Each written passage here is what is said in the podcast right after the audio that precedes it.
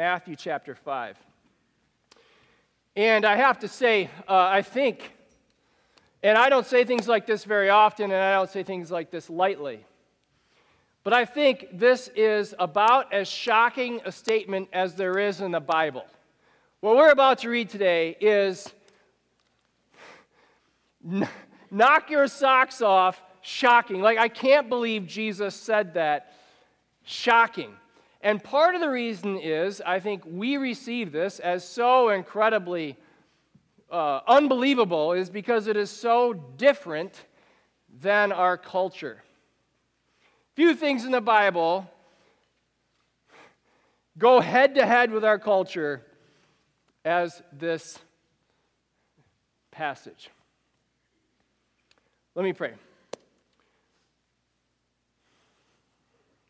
Lord, we need you to speak to us in this text.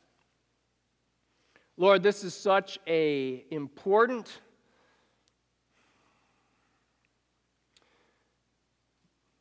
life and death, heaven and hell issue that we just need you. So, Lord, stand in front of me while I'm in front of them. Talk over me while I talk to them. We need you to do this this morning. We pray these things in Jesus' name. Amen. Let's jump in. Matthew chapter 5.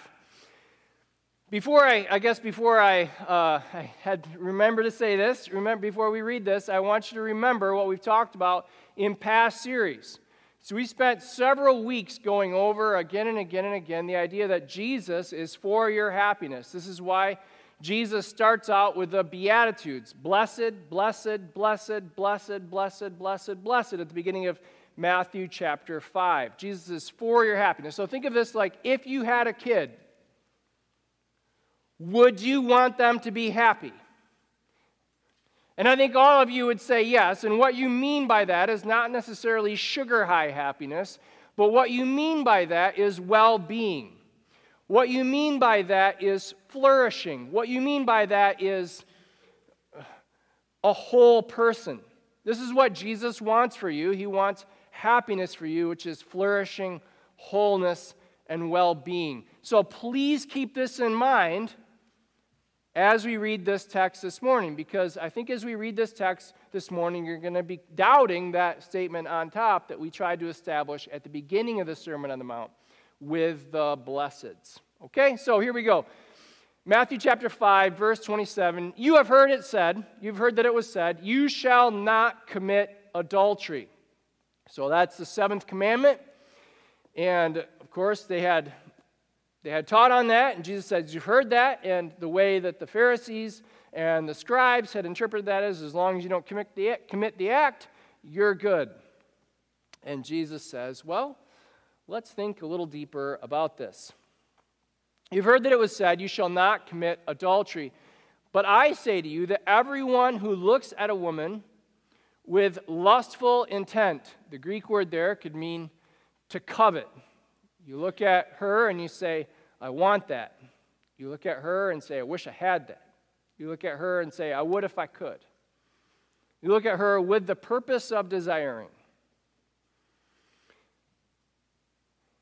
But I say to you that everyone who looks at a woman with lustful intent, I mean, there's entire industries built on that.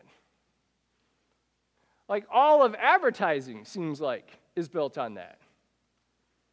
You see where our cultural situation is in regards to Jesus' teaching here? How shocking and, and crazy this is? But anyone who looks at a woman with lustful intent, and I think it could go the other way too, if a woman looks at a man or whatever, with lustful intent, has already committed adultery with her in his heart. Jesus says, it's not, it's about your heart. It's about your heart. It's about your heart. It's about your heart. So, I used the example the first week when, as we're going through the light of the world and Jesus' difference between the scribes and the Pharisees. And we, I use the example of like if I say to my kids, stop hitting each other. And so instead of hitting each other, they start kicking each other. And they say, Guys, I told you to stop hitting each other. And they say, Dad, we're not hitting each other, we're kicking each other. And I'd say, Guys, you're missing what I'm saying. And this is, I think, what Jesus is saying that the scribes and the Pharisees did. He so they, he says, Stop committing adultery. And they're like, Well, we're not committing adultery. We're just looking. And Jesus says, You're missing what the Bible is saying about sexual purity and sexual sin.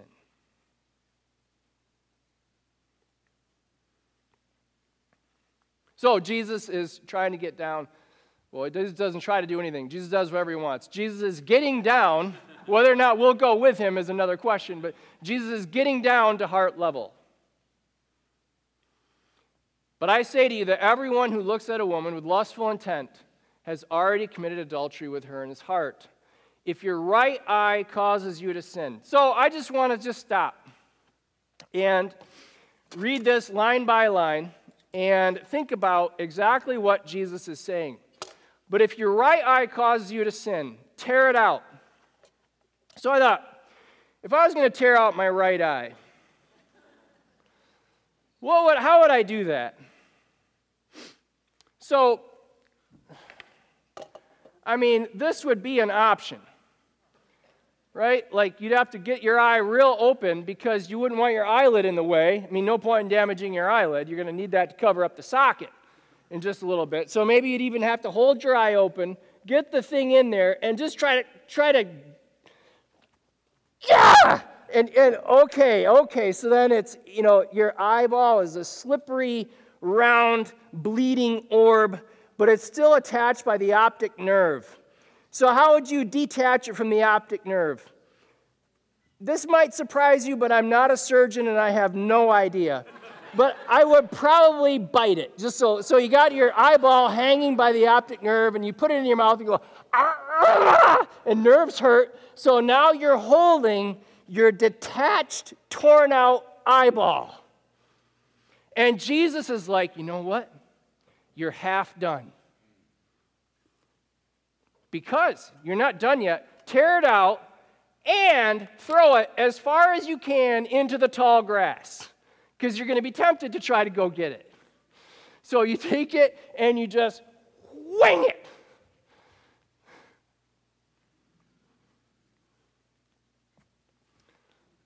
I mean, you could also use salad tongs. I was thinking about maybe salad tongs would be a better option. You know, then you just pop it once. And maybe,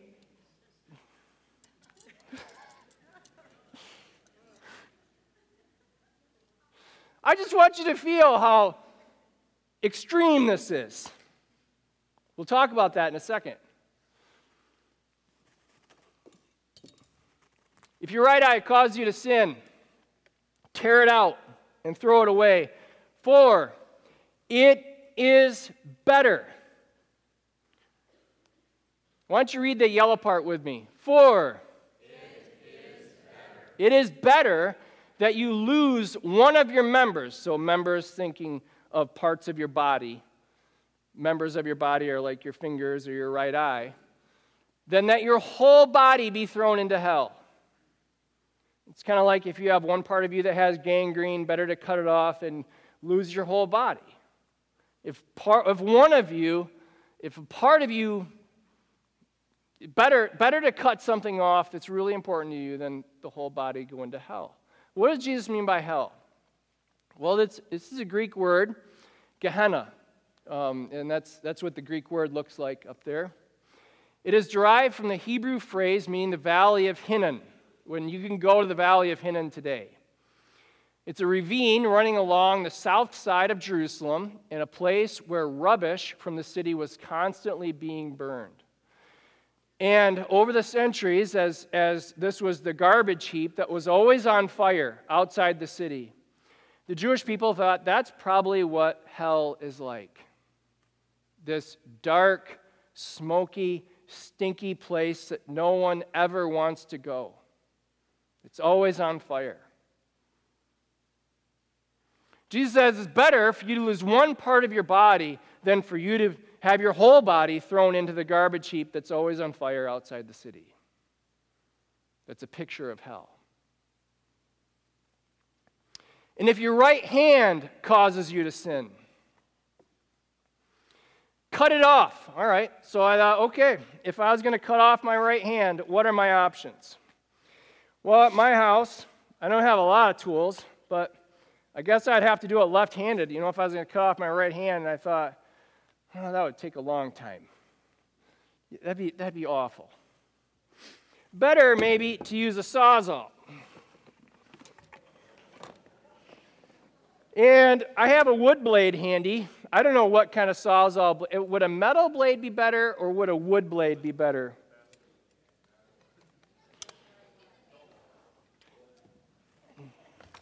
I heard different things.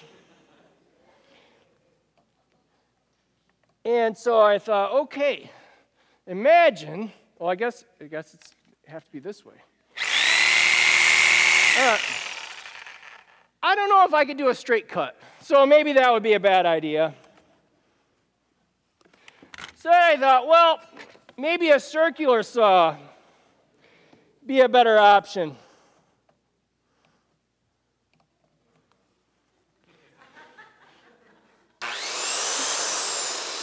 Can you imagine? That would not take long and it would be a pretty straight cut. Can I get a volunteer? I'm kidding.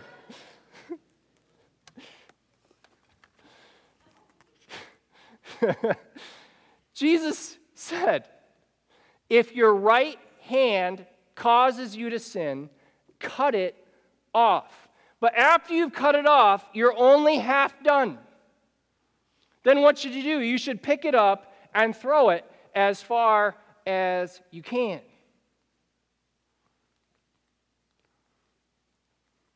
For it is better, read that with me, for it is better than you lose one of your members, you lose a body part, than that your whole body go into hell. Okay, a couple things on this. First, Jesus said, This is Jesus. I hear people talk about the merciful teachings of Jesus. I'm like, have you read him?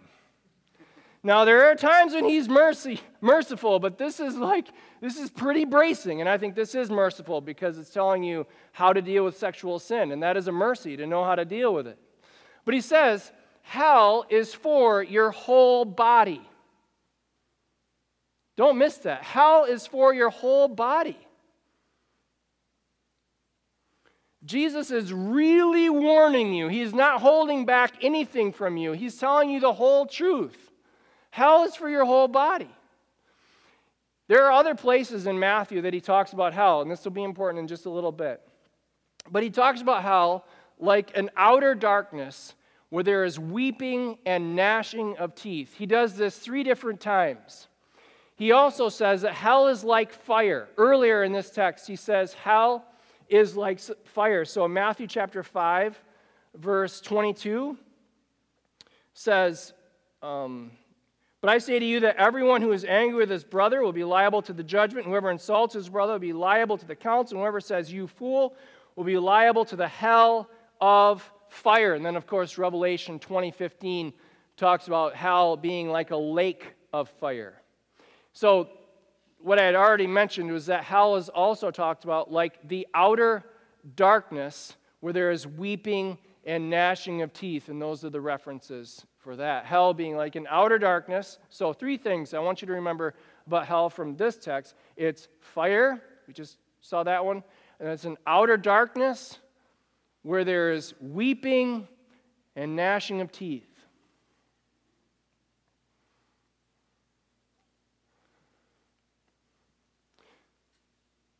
So, what should we say about this text as a whole?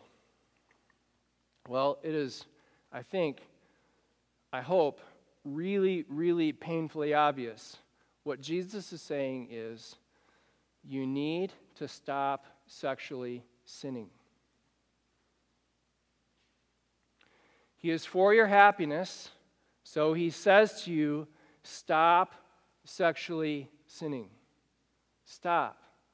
And I think the idea with our illustrations here of how would you cut out your eye or how would you cut off your hand, I think what Jesus is saying is half measures will not work with sexual sin. Half measures will not work. Kind of trying will not work.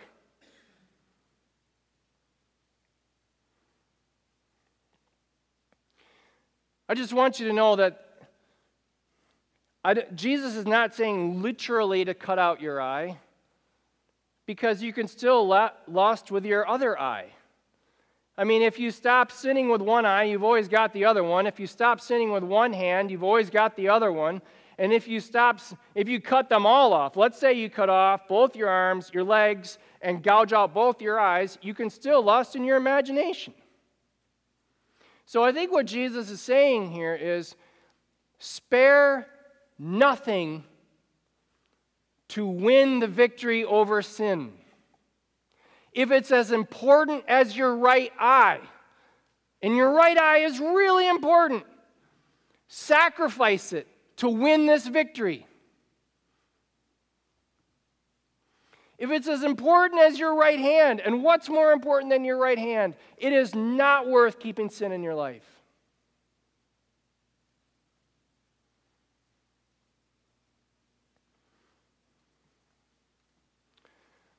But there's part of you going, I see that, but I'm not sure I want to stop sexually sinning yet. I think part of us likes likes to struggle against sexual sin and say we're struggling with sexual sin, but that implies we're going to keep it around so we can struggle with it a little bit longer because we're not really ready to be done with it yet.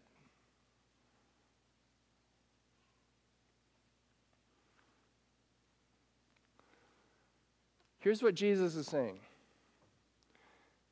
All sin, including sexual sin, leads to hell.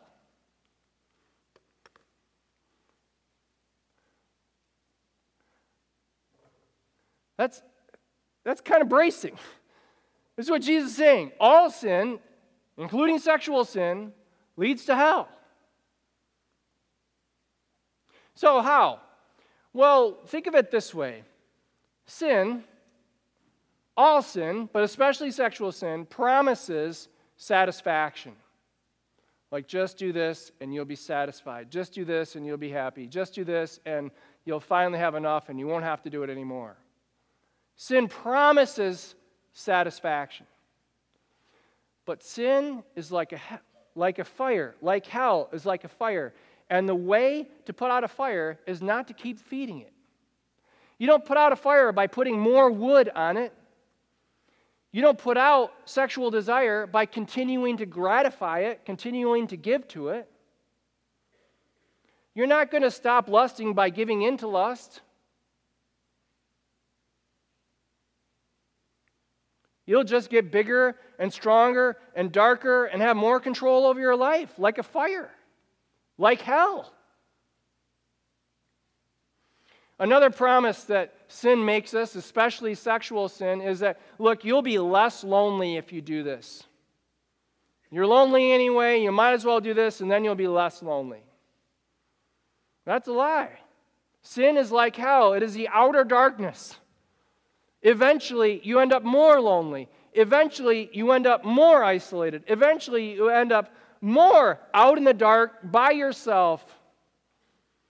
And you end up more ashamed. So you have this shame, which leads to sin, which leads to more isolation, which leads to more shame, which leads to more sin. And this is this terrible cycle.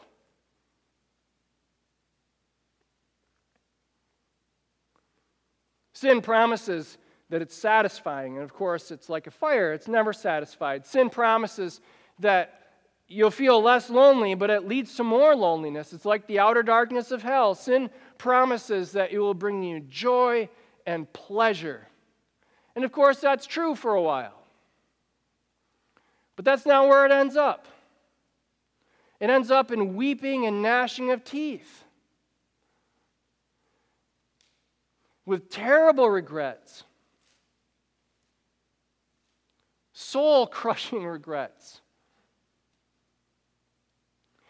Sin leads to hell in this life and the next.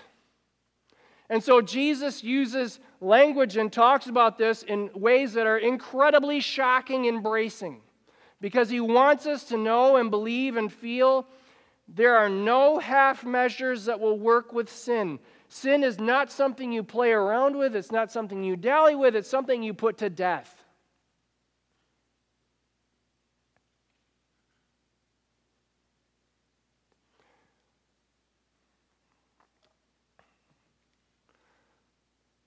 But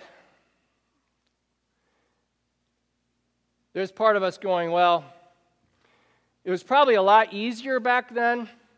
It's probably a lot, you know, there's probably, we're in a different place now. We're, we're surrounded by sexual sin. How are you going to, how are you going to live without sexually sinning? Like, it's just, you know, if, if I had a phone up here, I'd hold it up and like, how hard is it to not sin with one of these in your pocket?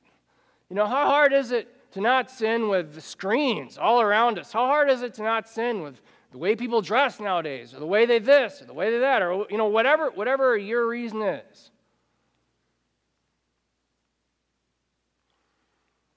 Well, Jesus said, It is better for you to be culturally maimed than be cast into hell.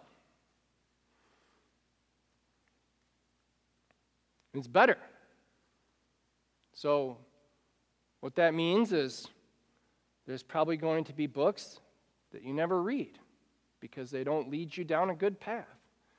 There's going to, for more of us, there's going to be shows that we don't watch. There's going to be movies we never see because they take us to a bad spot. There's going to be places we don't go and things we don't do. And it's going to be super embarrassing. People are going to be like, hey, have you seen? And we're going to say no. And they're like, well, why? And there's just going to be conversations we're not part of, and it's going to be, we're going to feel left out. And that is so much better. That is so much better than being a slave to sexual sin.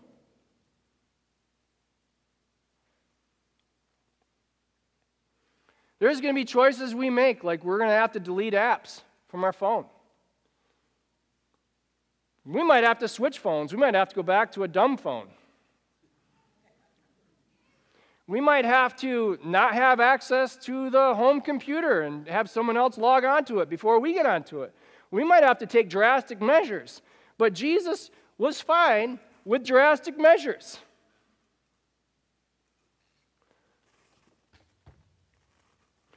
These are better than staying addicted. You know, I mean, if you, I mean, this just makes sense, right? If you're trying to, if you're trying to quit smoking. You've quit smoking and you're done with it. You don't go out and stand in the smoker circle at work and just breathe in and kind of try to enjoy it that way. That's not a strategy to keep quitting. If you've quit gambling and you're like, I'm done with this, I hate this, we've lost a lot of money, I'm done, you don't just go sit in the casino and listen to the slots and go, oh, this is really enjoyable, I really like it. That's not a strategy to keep quitting. You don't do that. Why would this be different?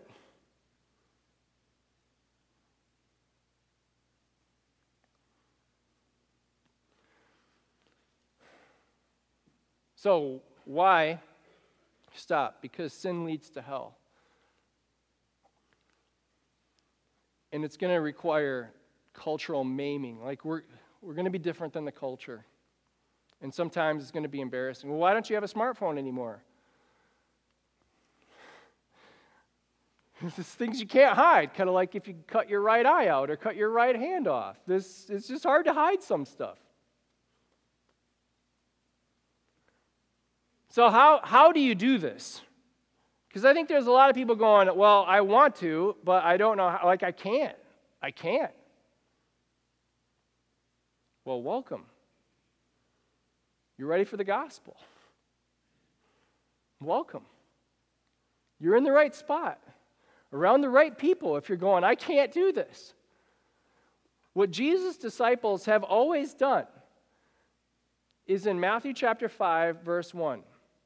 And Jesus went up on the mountain and sat down, and his disciples came to him. Here's what you should do you should go to Jesus. Go to Jesus and ask for help. Plead with him for help. And I know, uh, listen, I know there's some of us going, I've done that, and I've done that, and I've done that, and I've done that, and Jesus doesn't take it away.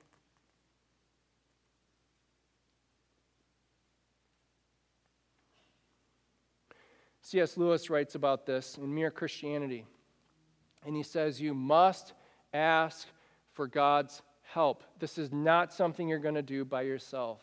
This is why we have the rest of the story. It's why we have the crucifixion and the resurrection and the Great Commission. It's why we have the whole thing, because we need God's help. Even when you have done so, ask for God's help. It may seem for you, may seem to you for a long time that no help or less help than you need is being given. Does that ring true to anybody else? Even when you ask for help, God doesn't seem to help enough. Not as much as you want Him to. Never mind. After each failure, ask forgiveness and pick yourself up and try again.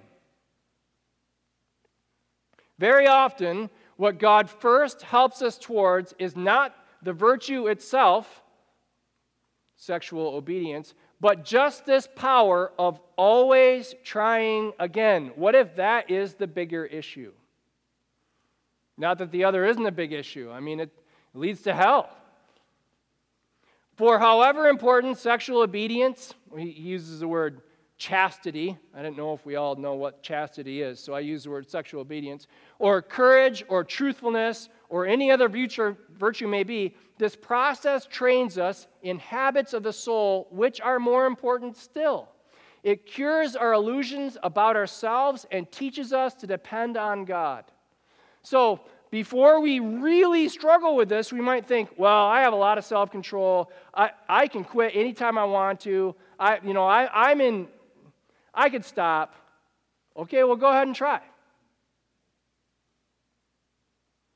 When you can't, your, your illusions about yourself will be cured and you'll learn to depend on the Lord. And what C.S. Lewis is writing is this was God's goal all along to help you depend on Him. We'll get to the virtue, but first you learn to depend on Him.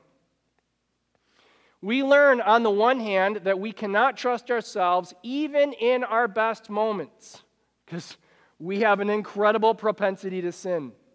And on the other, that we need not despair even in our worst, for our failures are forgiven. The only fatal thing, man, if I could if I could do something nuts to get your attention, like running power tools or like this is this is the one I want you to see. The only fatal thing is to sit down content with anything less than perfection. Perfection is what Jesus has called us to. The only fatal thing is to give up. The only fatal thing is to say, oh, I guess this is just how I am. I guess this is just part of life. I guess there's nothing I can do about this.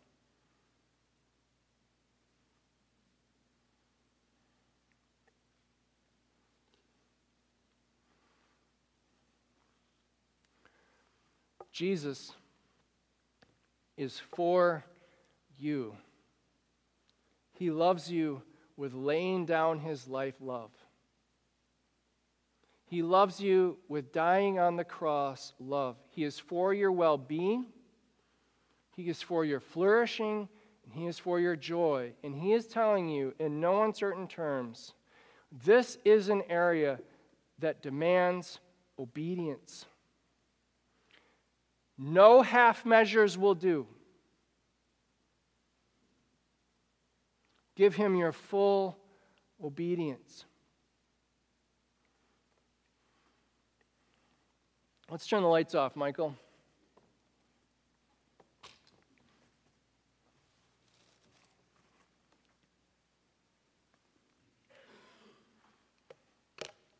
Yeah, even the lights up here.